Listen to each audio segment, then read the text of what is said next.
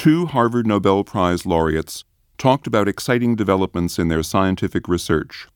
Sheldon Glashow in the field of particle physics, and Steven Weinberg in quantum field theory.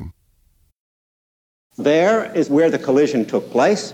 That's an elastic collision, rather like two billiard balls hitting each other and coming off in different angles. Those are the two protons. And there is an electron and a positron.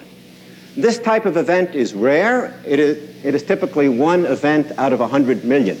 Uh, here is proton plus proton into proton plus proton plus what he called J. It becomes an electron positron. Uh, most of the events they see, in fact, lying between 2.5 GeV and 3.5 GeV, lie at almost precisely 3.1 GeV, and thus they claimed they had discovered a new particle, which they called J. And this is the thing which is driving us all crazy.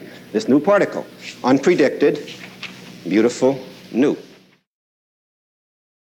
We now uh, have come to realize that we have at hand a mathematical framework uh, for understanding all of the particles of nature and all of their interactions. And that framework is called the quantum theory of fields. Of all the sciences that make any kind of pretension of dealing with the real world, uh, physics of elementary particles is by far the most abstract. Uh, this is just because we work on scales which are so unfamiliar. For instance, distances of the order of a million millionth of a centimeter, times of the order of a million million million millionth of a second, that ordinary physical intuition deserts us and we just have to make do with mathematics. Uh, it isn't really that we enjoy being esoteric or that we, in fact, are even that interested in the particles or the phenomena themselves.